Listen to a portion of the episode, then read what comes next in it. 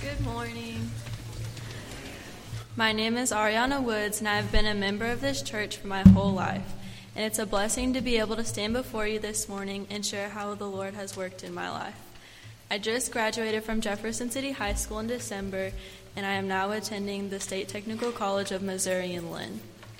It's no secret that the junior and senior year of high school is one of the most stressful times in a person's life. Choosing what you want to be for the rest of your life is no easy task, but that wasn't the only struggle I was having. I was severely depressed with struggling relationships, grades, self worth issues, and most of all, my faith was spiraling downwards.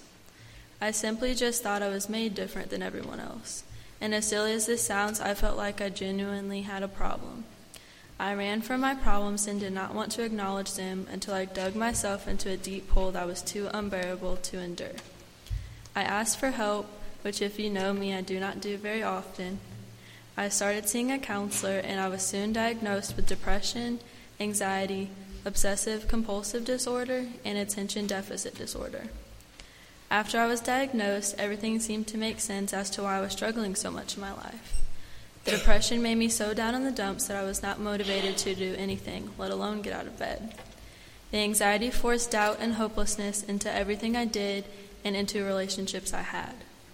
The OCD altered my priorities into an order that put others' needs before my own when I needed to put myself first. Lastly, the ADD caused me to struggle while paying attention in class, which took a toll on my grades. As you can imagine, with all of this on my shoulders, I was very stressed out and my faith took a tumble. I was certainly not the Ariana that I wanted to be. I was neither the happiest nor the most motivated that I could be, and there was only one reason my faith. I was struggling with my faith and I needed God in my life more than ever, but I was blind to see His love at the time. I was unaware until one day it hit me like a brick. I was in my last semester of high school and I was working the closing shift at the YMCA as a lifeguard. With being a lifeguard, I have a lot of time to sit and think. I was thinking about how everyone around me could be so happy and motivated despite the, despite the events happening in their life. My mother still continued to wake up every day, ready to take on the day despite having some of the same disorders that I have. My father had an enormous amount of stress on his plate, but he still had the strength to put on his face. But he still had the strength to put a smile on his face and make everyone laugh and feel loved. My sister had a thousand things going on in her life, but still radiated sunshine through everything she did. What did these people have that I didn't?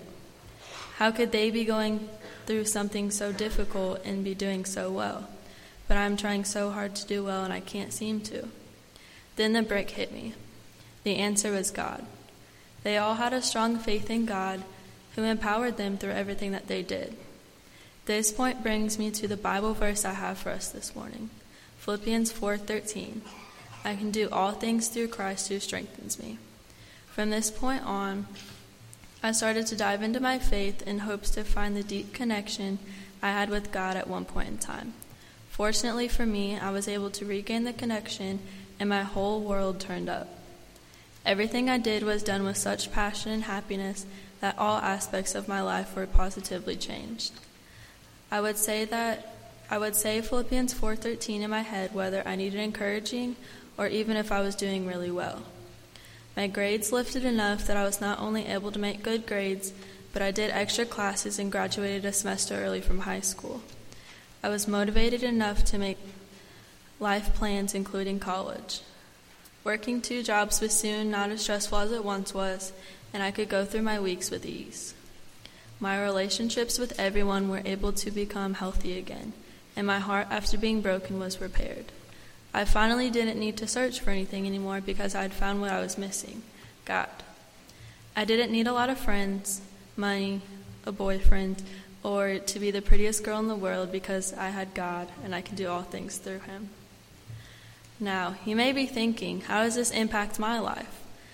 I'm not a senior in high school and I don't have the conditions that this girl has. Well, you certainly don't have to be in my exact shoes to learn something because everyone has their each individual struggles and everyone needs God.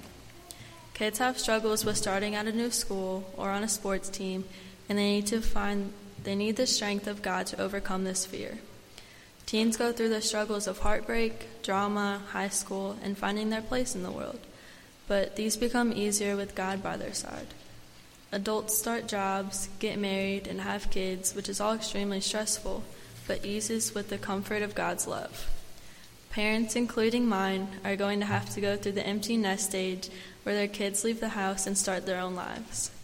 The parents are left to adjust to a quieter house and put trust into kids to not make too many mistakes on their own, even if they get three speeding tickets. But God helps me to calm down from their frustration and love me anyways. Older adults go through retirement and need to adjust to the extra time they have on their hands and what they would like to do with it, which God eases.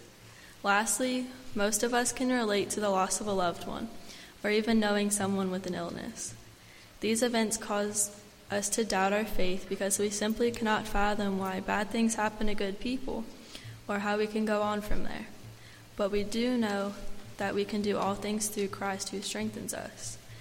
Even in times when we feel the weakest, God's love strengthens us to have the courage we need in our lives to succeed. While you and I are human and far from perfect, we are so very blessed to have His love radiate upon us with each and every step we take. We don't have to feel alone or afraid because we know that this life is unpredictable and only one thing is certain we are loved. And we can do all things through Christ who strengthens us. Good morning, everyone. My name is Stephen Rogers. I am a senior attending Jefferson City High School, and I have attended First Baptist Church for many years. I'm going to drop a bombshell on you all. I am a sinner. I am an imperfect person living in an utterly imperfect world. I have lied. I have cheated. I have stolen. I have lusted. I have been wrathful. I have been slothful. I have been greedy. I have been a glutton. I have been prideful and I have been envious. I am an utterly sinful man whose track record is consistent in its horridness. And yet, I am holy, I am righteous, and I am redeemed. How could this be? What I have just described to you should not, in the eyes of logic, be possible. How can a man be sinful and yet holy? wretched and yet righteous, imperfect and yet perfect? The answer is not long. It is not difficult. In fact, it consists of only one word, or rather one name Jesus.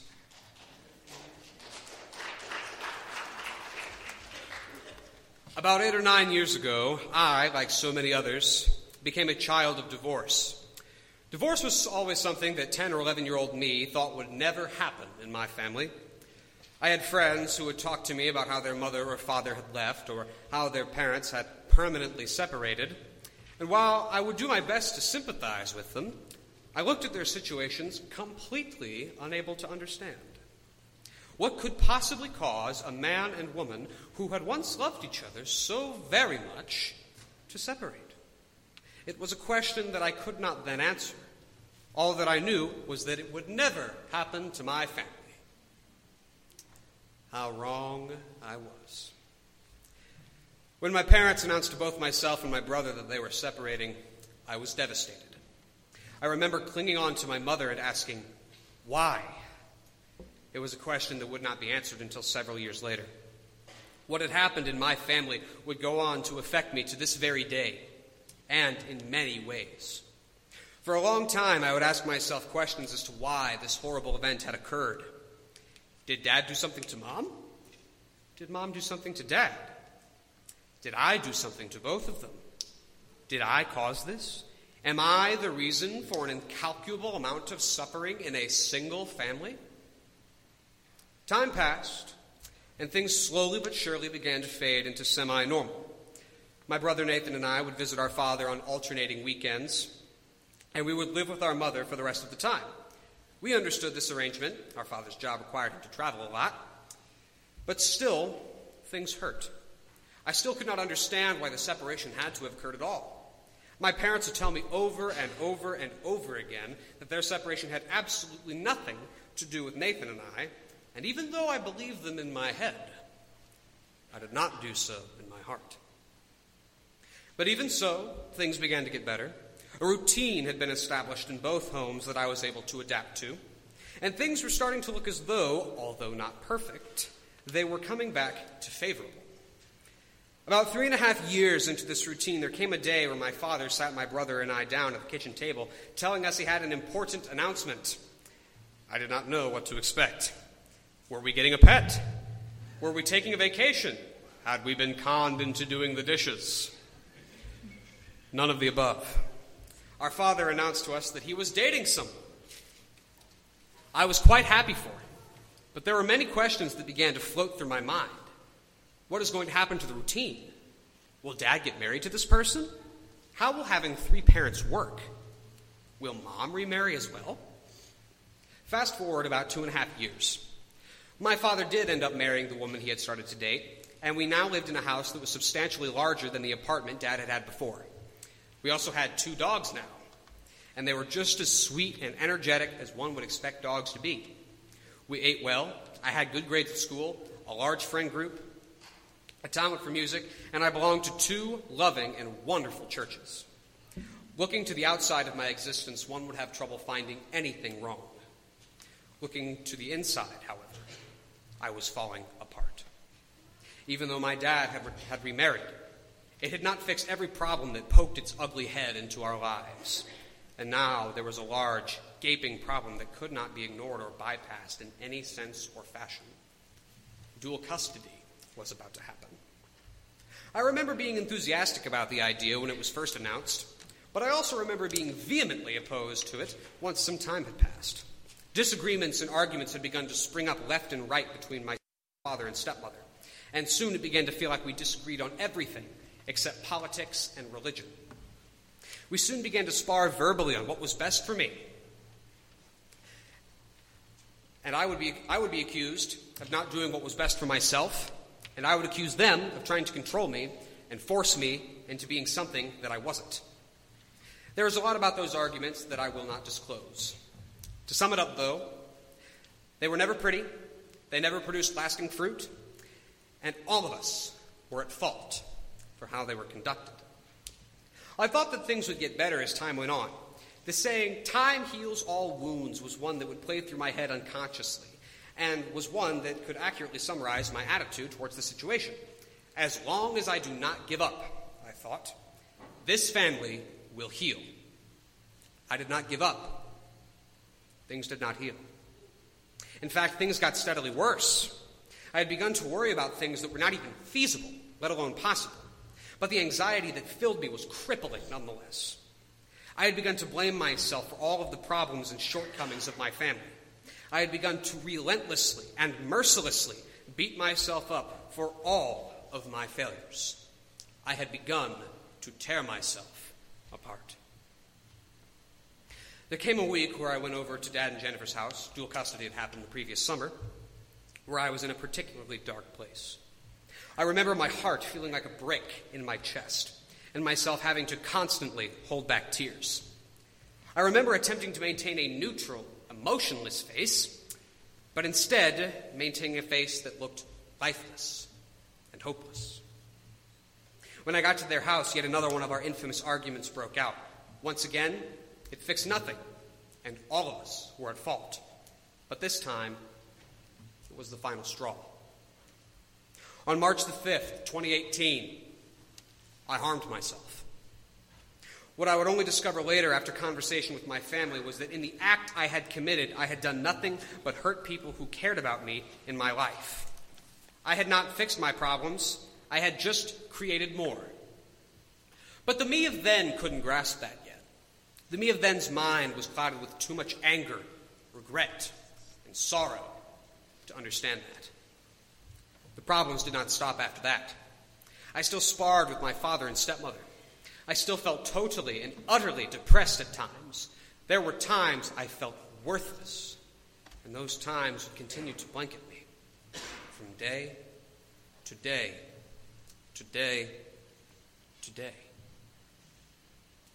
I had a conversation with my father on the Saturday following my second occurrence of self harm. Most of what happened in that conversation will be, for now, between myself, my father, my counselor, and God. But there was something beautiful that came from it. God came upon my family and wrapped us all tightly into his loving arms. In that moment, there was no hate, no bitterness, no anger, and no sorrow. There was only Jesus. I will tell you something I realized in the midst of this conversation. I am a child of God. You see, that's a fact that I had told myself several, several, several times before then, but never fully grasped. In that moment, I realized that I was more loved than anything I could have possibly imagined, more wanted than a celebrity, more worthful than anything this world has to offer. In that moment, I discovered once again what it meant to be a child of God. And although there still might be struggle, there still may be difficulties between us, there still may be times where I'm a knucklehead, and there still may be times where we get on each other's nerves. But thanks to Jesus, things are getting better. And I have faith that they will continue that way. Ladies and gentlemen, the verse I chose for today is one of the most well known in the Bible. John 3:16. It reads, "For God so loved the world that he gave his one and only son, that whosoever believes in him shall not perish, but have everlasting life." It is my opinion that this verse, even though it is one of the most well known in the Bible, is one that people do not understand to its fullest. We know that God loves us. We know he sent his one and only son to die for us, and we know that if we believe and accept Jesus into our hearts, while our bodies may die, our souls will forever live with Jesus in heaven. We know these things. But do we always consider and believe them to the fullest? Because there have been times where I haven't. For God so loved the world. For God so loved you and I. For God so loved every one of the people he created. For God so loved every single person in sinful humanity so much, he gave his one and only Son. He gave up his beloved and only Son. That whosoever believes in him, that whosoever, it doesn't matter who, believes that he died on the cross for our sins past, present, and future, that we will not die, we shall not perish, but have everlasting life. Shall not body and soul die, but live evermore with He who loves you more than you could ever wrap your head around. Brothers and sisters in Christ, I do not know what your troubles are, what your story is. I do not know how you have been wronged or how you have sinned. I do not know your aches, your cries, your wishes, your fears, or your dreams. But Jesus does. He knows you even better than you know yourself. He knows your troubles. He knows your story. He knows how you have been wronged, how you have sinned. He knows your aches, your cries, your wishes, and your dreams. And He loves you more than you could ever know. My dear friends in Christ, I do not care who you are. I do not care what you've done. I do not care what you think you have done. Jesus Christ died on the cross for you. That's right, for you. He loves you desperately and with more passion than can be imagined. He longs to have a relationship with each and every person on this planet, no matter what their sins and wrongdoings may be. He loves you. And if you ever feel worthless, unworthy, unloved, or undeserving, then boy, do I have news for you. If you are worth the blood of the Savior, you are worth more than this world could possibly have to offer. There's a song by a band called 10th Avenue North that I really like called Times. And the chorus goes like this. I hear you say my love is over, it's underneath, it's inside, it's in between. The times you doubt me, when you can't feel, the times that you question, is this for real? The times you're broken, times that you mend, the times you hate me, and the times that you bend. Well, my love is over, it's underneath, it's inside, it's in between. these times of healing, when your heart breaks, the times that you feel like you're falling from grace, the times you're hurting, the times that you heal, the times you go hungry and are tempted to steal, in times of confusion and chaos and pain. I'm there in your sorrow under the weight of your shame. I'm there through the heartache. I'm there in the storm. My love, I will keep you by my power alone. I don't care where you've fallen, where you have been. I'll never forsake you. My love never ends. Never ends. My brothers and sisters in Christ, God loves you.